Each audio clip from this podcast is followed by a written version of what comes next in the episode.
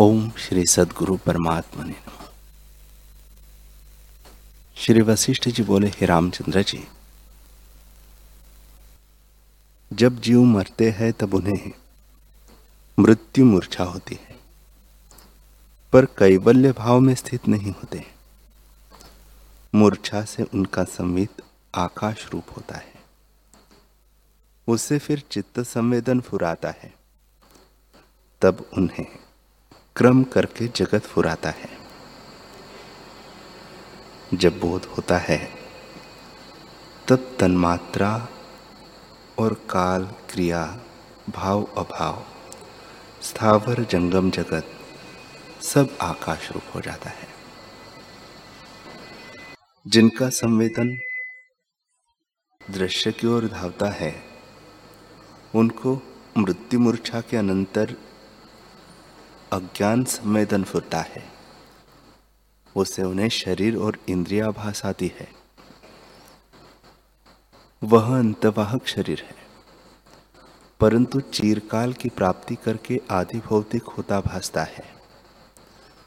तब देश, काल, क्रिया, आधार आधे उदय होकर स्थित होते हैं। जैसे वायु स्पंद और निस्पंद रूप है। पर जब स्पंद होता है तब भासता है, और निस्पंद होने से नहीं भासता। वैसे ही संवेदन से जगत भासता है, तब जानता है कि मैं यहाँ उपजा हूँ। जैसे स्वप्न में अंगना के स्पर्श का अनुभव होता है, वह मिथ्या है। वैसे ही भ्रम से जो आपको उपजा देखता है, वह भी मिथ्या है। हे रामचंद्र जी जहाँ यह जीव मृतक होता है, वही जगत भ्रम देखता है। वास्तव में जीव भी आकाश रूप है और जगत भी आकाश रूप है। अज्ञान से जीव आपको उपजा मानता है और नाना जगत भ्रम को देखता है कि यह नगर है, यह पर्वत है यह सूर्य और चंद्रमा है, ये तारांगण है और जरा मरण आधि व्याधि संकट से व्याकुल होता है। वह भाव अभाव भय, स्थूल, सूक्ष्म, चर अचर, पृथ्वी, नदिया, भूत, भविष्य, वर्तमान, क्षय, अक्षय और भूमि को भी देखता है और समझता है कि मैं उपजा हूँ, अमुक का पुत्र हो, यह मेरा कुल है, यह मेरी माता है, ये मेरे बांधव है इनका धन हमको प्राप्त हुआ है इत्यादि अनेक वासना जालों में दुखी होता है। और कहता है कि यह सुकृत है। यह दुष्कृत है। प्रथम में बालक था। अब मेरी यह अवस्था हुई है और मेरा यह वर्ण है इत्यादि अनेक जगत कल्पना हर एक जीव को उदय होती है। हे रामचंद्र जी संसार रूपी एक वृक्ष उगा है। चित्त रूपी उसका बीज है। तारांगण उसके फूल है और चंचल मेघ पत्र है। जंगम, जीव, मनुष्य, देवता, दैत्यादिक पक्षी उस पर बैठने वाले हैं और रात्रि उसके ऊपर धूली है। समुद्र उसकी तलावड़ी है। पर्वत उसमें सिल बट्टे हैं और अनुभव रूप अंकुर है। जहाँ जीव मरता है, वही क्षण में यह सब देखता है। इसी प्रकार एक एक जीव को अनेक जगत भासते हैं।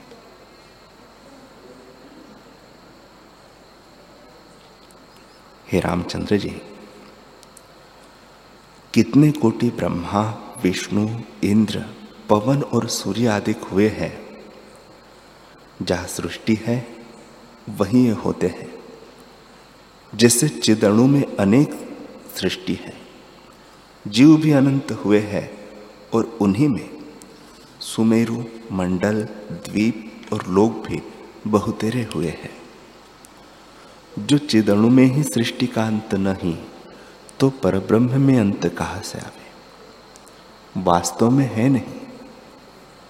जैसे पर्वत की दीवार में शिल्पी पुतलियाँ कल्पे तो कुछ है नहीं। वैसे ही जगत आकाश में नहीं है, केवल मनोमात्र है। हे रामचंद्र जी, मनन और स्मरण भी चिदाकाश रूप है, और चिदाकाश में मनन और स्मरण है। जैसे तरंग भी जल रूप है, और जल ही में तरंग है। जल से इतर तरंग कुछ वस्तु नहीं है। वैसे ही मनन और स्मरण भी चिदाकाश रूप जानो। हे रामचंद्र जी, दृश्य कुछ भिन्न वस्तु नहीं है। दृष्टा ही दृश्य किनाई होकर भासता है।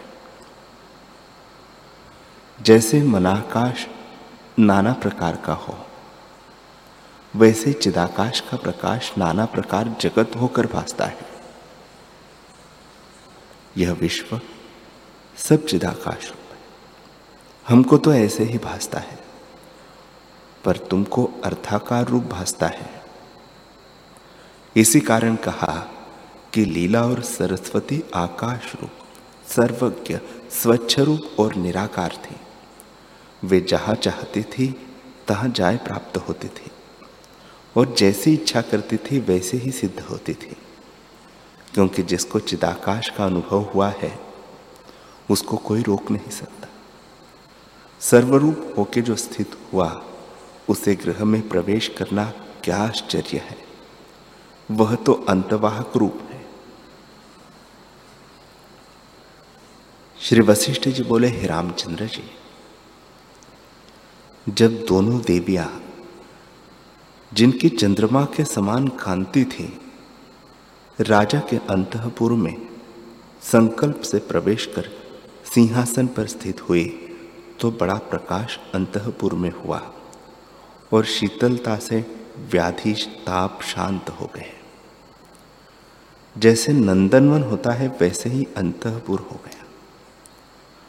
और जैसे प्रातः काल में सूर्य का प्रकाश होता है, वैसे देवियों के प्रकाश से अंतपुर पूर्ण हुआ। मानो देवियों के प्रकाश से राजा पर अमृत की सिंचना हुई। तब राजा ने देखा कि मानो सुमेरु के श्रृंग से दो चंद्रमा उदय हुए हैं। ऐसे देख के वह विस्मय को प्राप्त हुआ और चिंतना की कि ये देविया है। इसलिए जैसे शेषनाग की शैया में, जैसे शेषनाग की शैया से विष्णु भगवान उठते हैं। वैसे ही उसने उठ के और वस्त्रों को एक और करके हाथों में पुष्प लिए और हाथ जोड़ के देवियों के चरणों पर चढ़ाए और माथा टेक के पद्मासन बाँध पृथ्वी पर बैठ गया और कहने लगा, हे देवियों, तुम्हारी जय हो। तुम जन्म दुख ताप के शांत करने वाले चंद्रमा हो। और अपूर्व सूर्य हो। अर्थात पूर्व सूर्य के प्रकाश से बाह्यतम नष्ट होता है और तुम्हारे प्रकाश से अंतर अज्ञानतम भी नष्ट होता है। इससे अपूर्व सूर्य हो। इसके अनंतर देवी ने मंत्री को, जो राजा के पास नदी के तट के फलों के वृक्षों के समान सोया था जन्म और कुल के कहावने के निमित्त संकल्प से जगाया और मंत्री उठ के फूलों से देवियों का पूजन कर राजा के समीप जा बैठा। तब सरस्वती जी ने कहा, हे राजन, तू कौन है? किसका पुत्र है? और कब तूने जन्म लिया है? हे रामचंद्र जी जब इस प्रकार देवी ने पूछा, तब मंत्री जो निकट बैठा था बोला, हे देवी, तुम्हारी कृपा से राजा का जन्म और कुल मैं कहता हूँ। इक्ष्वाकु कुल में एक राजा हुआ था, जिसके कमल की नाई नेत्र थे और वह श्रीमान था। उसका नाम कुंदरथ था।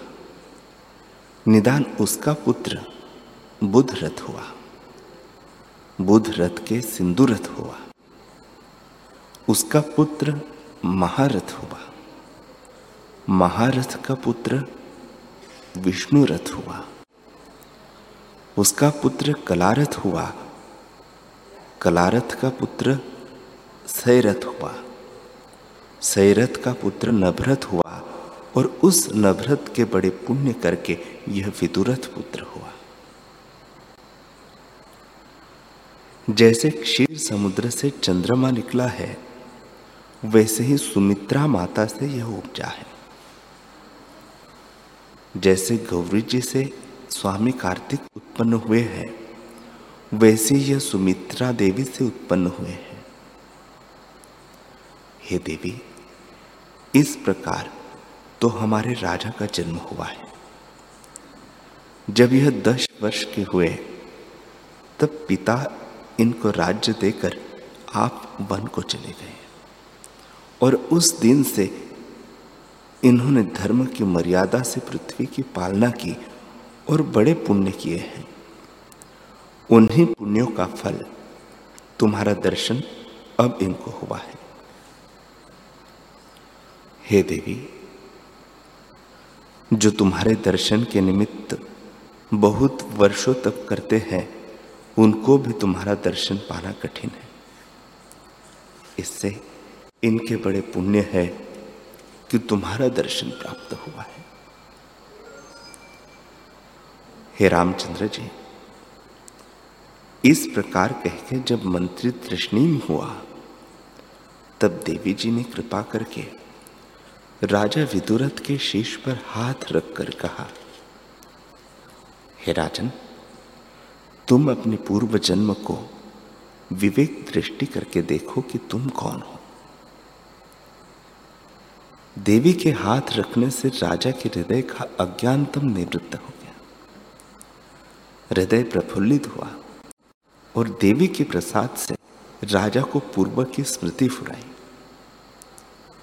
लीला और पद्म का संपूर्ण वृत्तांत स्मरण करके कहने लगा, हे देवी बड़ा आश्चर्य है कि यह जगत मन से रचा है। यह मैंने तुम्हारे प्रसाद से जाना कि मैं राजा पद्म था और लीला मेरी स्त्री थी। मुझको मृतक हुए एक दिन में ऐसे भाषा और यहाँ मैं सौ वर्षों का हुआ हूँ, सो अब तक भ्रम से मैंने नहीं जाना। अब प्रत्यक्ष जानता हूँ। सौ वर्षों में जो अनेक कार्य मैंने किए हैं, वह सब मुझको स्मरण है। और अपने प्रपितामह और अपनी बाल्यावस्था व यौवन अवस्था, मित्र और बांधव भी स्मरण आते हैं। यह बड़ा आश्चर्य हुआ है।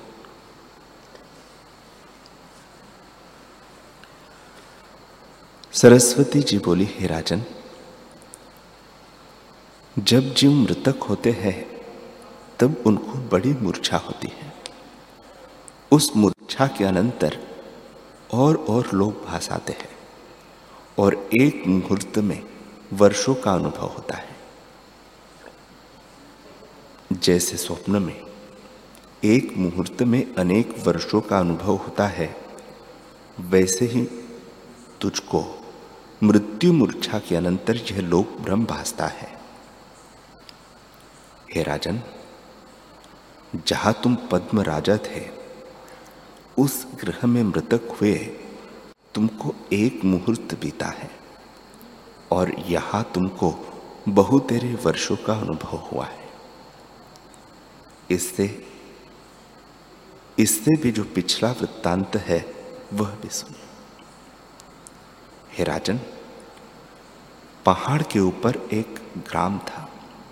उसमें एक वशिष्ठ ब्राह्मण रहता था और अरुंधति उसकी स्त्री थी। वह दोनों मंदिर में रहते थे। अरुंधति ने मुझसे वर लिया कि जब मेरा भरता मृतक हो, तब उसका जीव इसी मंडप आकाश में रहे। निदान जब वह मृतक हुआ तब उसकी पूरी अष्टक उसी मंदिर में रही। पर उसके सम्मित में राजा की दृढ़ वासना थी, इसलिए उस मंडप आकाश में उसको पद्म राजा की सृष्टि फुराई। और अरुंधति, उसकी स्त्री, लीला होकर उसको प्राप्त हुई। राजा पद्म का मंडप उस ब्राह्मण के मंडप आकाश में स्थित हुआ और फिर उस मंडप में जब तू राजा पद्म मृतक हुआ। तब तेरे संवित में नाना प्रकार के आरंभ संयुक्त यह जगत फुराया है। हे राजन, यह तेरा जगत पद्म राजा के हृदय में फुराया है और पद्म राजा के मंडप आकाश में स्थित है। पद्म राजा का जगत वशिष्ठ ब्राह्मण के मंडप आकाश में स्थित है और वही वशिष्ठ ब्राह्मण तुम विदुरथ राजा हुए हो।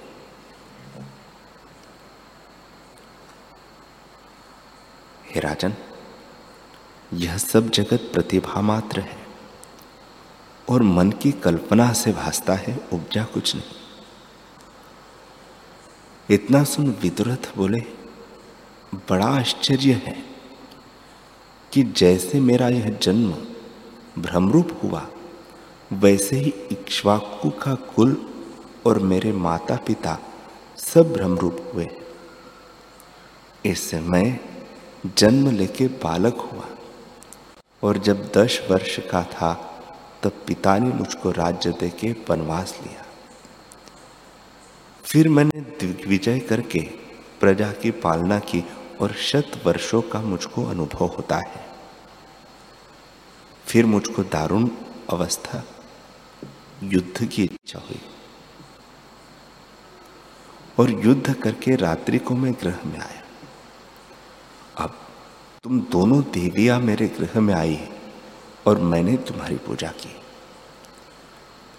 तब तुम दोनों ने, दोनों में से एक देवी ने कृपा करके मेरे शीश पर हाथ रखा है। उसी से मुझको ज्ञान प्रकाश हुआ है। जैसे सूर्य के प्रकाश से कमल प्रफुल्लित होता है, वैसे ही मेरा हृदय देवी के प्रकाश से प्रफुल्लित हुआ है।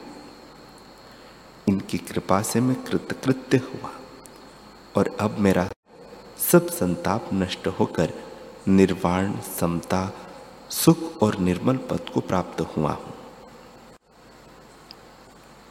सरस्वती बोली, हे राजन, जो कुछ तुझको भासता है वह ब्रह्मात्र है और नाना प्रकार के व्यवहार और लोकांतर भी ब्रह्मात्र है, क्योंकि वहाँ तुझको मृतक हुए अभी एक मुहूर्त व्यतीत हुआ है। और इसी अंतर में, इसी मंडप आकाश में तुझको यह जगत भाषा है।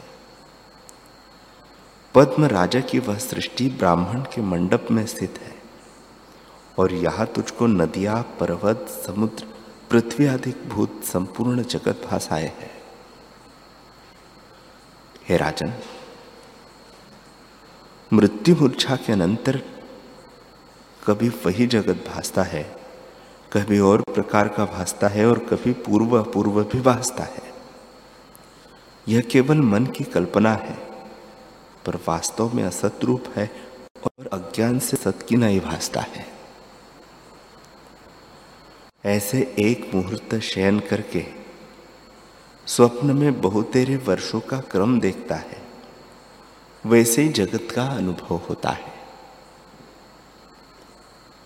जैसे संकल्प पूर्व में अपना जीना, मरना और गंधर्व नगर ब्रह्मात्र होता है, जैसे नौका में बैठे हुए मनुष्य को तट के वृक्ष चलते हुए भासते हैं। भ्रमण करने से पर्वत, पृथ्वी और मंदिर भ्रमते भासते हैं और स्वप्न में अपना शीर कटा भासता है। वैसे यह जगत भ्रम से भासता है। हे राजन, अज्ञान से तुझको मिथ्या कल्पना उपजी है। वास्तव में न तू मृतक हुआ और न तूने जन्म लिया। तेरा अपना आप, जो शुद्ध विज्ञान, शांति रूप, आत्मपद है, उसी में स्थित है। नाना प्रकार का जगत अज्ञान से भासता है और सम्यक ज्ञान से सर्वात्म सत्ता भासती है। आत्मसत्ता ही जगत की नई भासती है। जैसे बड़ी मणि की किरणें नाना प्रकार की हो भासती है, सो वह मणि से भिन्न नहीं। वैसे ही आत्मसत्ता का किंचन आकाश रूप जगत भासता है। गिरी और ग्राम किंचन रूप हो, जितना जगत विस्तार तुमको भासता है, वह लीला और पद्म राजा के मंडप आकाश में स्थित है। और लीला और पद्म की राजधानी उस वशिष्ठ ब्राह्मण के मंडप आकाश में स्थित है। हे राजन यह जगत वशिष्ठ ब्राह्मण के हृदय मंडप आकाश में फुरता है। वह मंडप आकाश, जो आकाश में स्थित है, उसमें न पृथ्वी है, न पर्वत है, न मेघ है, न समुद्र है, और न कोई मुमुक्षु है। केवल शून्य शून्य स्थित है, और न कोई जगत है, न कोई देखने वाला है। यह सब भ्रांति मात्र है। हे राजन, यह सब तेरे उस मंडप आकाश में फुरते हैं। विदुरथ बोले, हे देवी, जो ऐसा ही है तो यह मेरे वृत्ति भी अपने आत्म में सत है, वह सत है, यह भी कृपा कर दीजिए देवी बोली, हे राजन, विदित वेद जो पुरुष है, वह शुद्ध बोध स्वरूप है। उसको कुछ भी जगत सत्य रूप नहीं भासता, सब चिदाकाश रूप ही भासता है। जैसे भ्रम निवृत्त होने पर रस्सी में सर्प नहीं भासता, वैसे जिन पुरुषों को आत्मबोध हुआ है और जिनका जगत भ्रम निवृत्त हुआ है, उनको जगत सत्य नहीं भासता।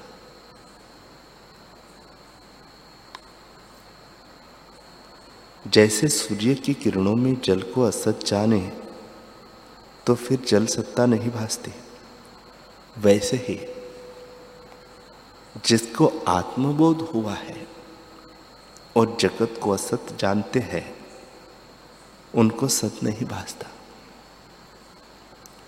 हे राजन, जैसे स्वप्न में कोई भ्रम से अपना कटा शिष देखे और जागने पर स्वप्न का मरना नहीं देखता, वैसे ही ज्ञानवान को जगत सत नहीं भासता। जैसे स्वप्न का मरना भ्रम से देखता है, वैसे ही अज्ञानी को जगत सद भासता है। परंतु वास्तव में कुछ नहीं, शुद्ध बोध में जगत भ्रम भासता है। जैसे शरत काल में मेघ से रहित शुद्ध आकाश होता है, वैसे शुद्ध बोध वाले को अहम तम आदि व्यर्थ शब्द का अभाव होता है। हे राजन, तुम और तुम्हारे वृद्ध इत्यादि जो यह सृष्टि है, वह सब आत्मा से फुरे है और वास्तव में कुछ नहीं हुआ। केवल आत्मसत्ता अपने आप में स्थित है और भ्रम से और कुछ भासता है। पर शुद्ध विज्ञान घन रूप ही उसका शेष रहता है। इतना कहकर वाल्मीकि जी बोले कि इस प्रकार जब देवी और विदुरथ का संवाद वशिष्ठ जी ने राम जी से कहा, तब सूर्य अस्त होकर सायंकाल का समय हुआ।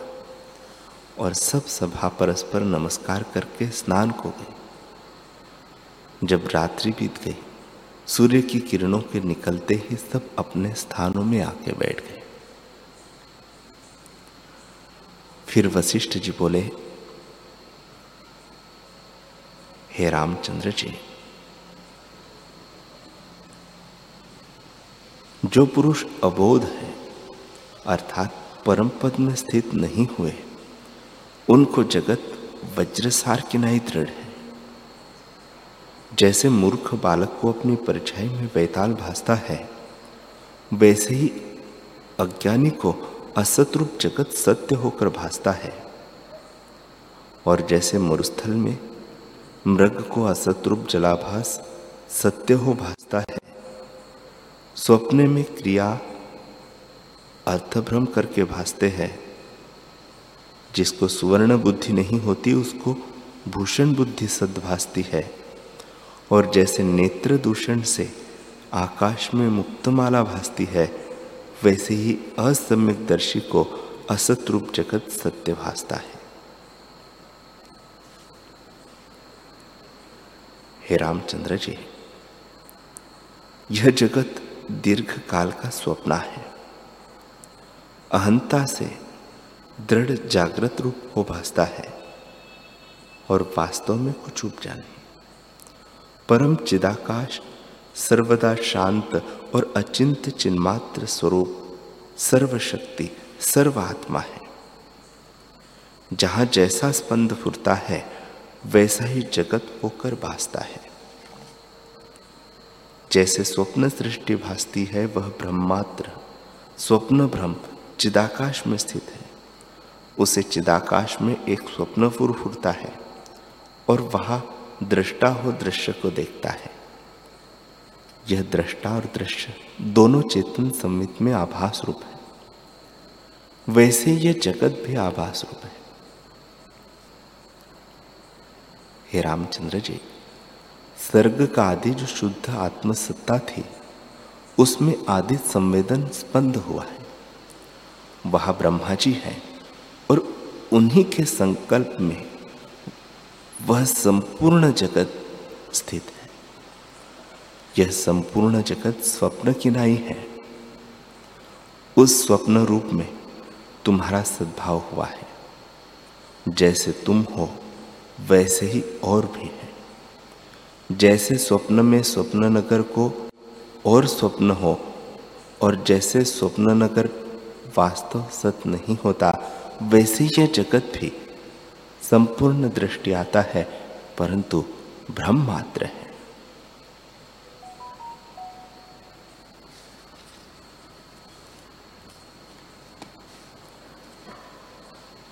हरि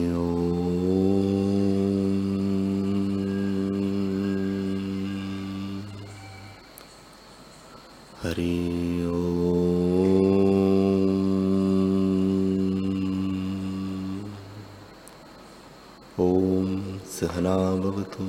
सहनो भुनक्तु, सह वीर्यं करवावहे तेजस्विनावधीतमस्तु मा विद्विषावहे ॐ शान्तिः शांति शांति श्री सद्गुरुदेव भगवान की